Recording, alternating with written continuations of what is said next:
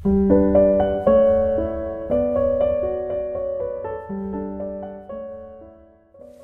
Libro di Cielo, volume 8, 14 agosto 1908. La volontà umana serve di pennello a Gesù per dipingere la sua immagine nel cuore.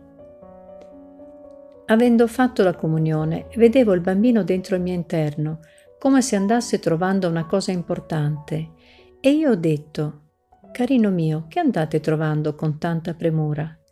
E lui ha detto, Figlia, vado trovando il pennello della tua volontà per poter dipingere la mia immagine nel tuo cuore, perché se non mi dai la tua volontà mi manca il pennello per poter liberamente dipingere me in te.